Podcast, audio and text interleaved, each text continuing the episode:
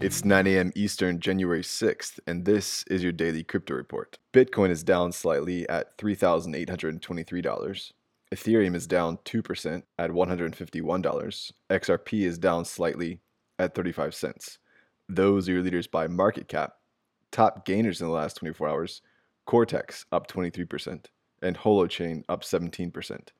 Today's headlines: the US-based exchange Kraken has published an infographic that shows the stats regarding disclosure requests it's received from regulatory authorities across the globe.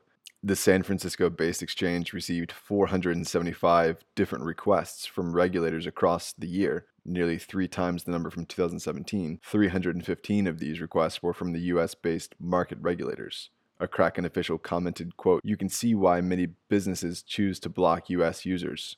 Cost of handling subpoenas, regardless of licensing, is quickly becoming a barrier of entry," unquote. An independent auction house in Northern Ireland has become the first in the UK to facilitate a sale of seized cryptocurrency assets. 167 Monero coins are set to be auctioned off via a 24-hour live auction. This auction will be the first of a series, as Wilson's of Northern Ireland has won a contract with the Belgian federal government's Asset Management Office to facilitate the storage and sale of seized cryptos. The company is working with around 40 governments and law enforcement agencies across the globe. Auctions of seized cryptocurrency assets have proved popular in the past, as Bavarian prosecutors auctioned off seized crypto totaling nearly $14 million, and the U.S. Marshals auctioned off cryptos worth $4.2 million just last fall. Vlad Nistor, the founder and CEO of CoinFlux, is being extradited to the U.S. by the judiciary arm of the Romanian government.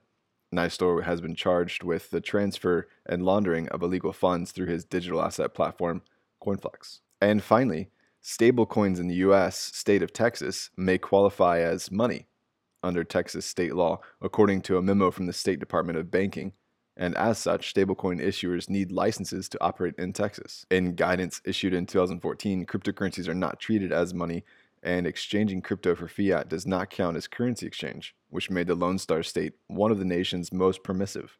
However, in the recent memo, stablecoins may fall under existing definitions of money or monetary value. Startups and would-be issuers of stablecoins are urged to evaluate relevant laws, particularly if they conduct money transmission. Well, those are your leading headlines today. Visit us at dailycryptoreport.io for sources and links. Find us on social media and everywhere you podcast under Daily Crypto Report.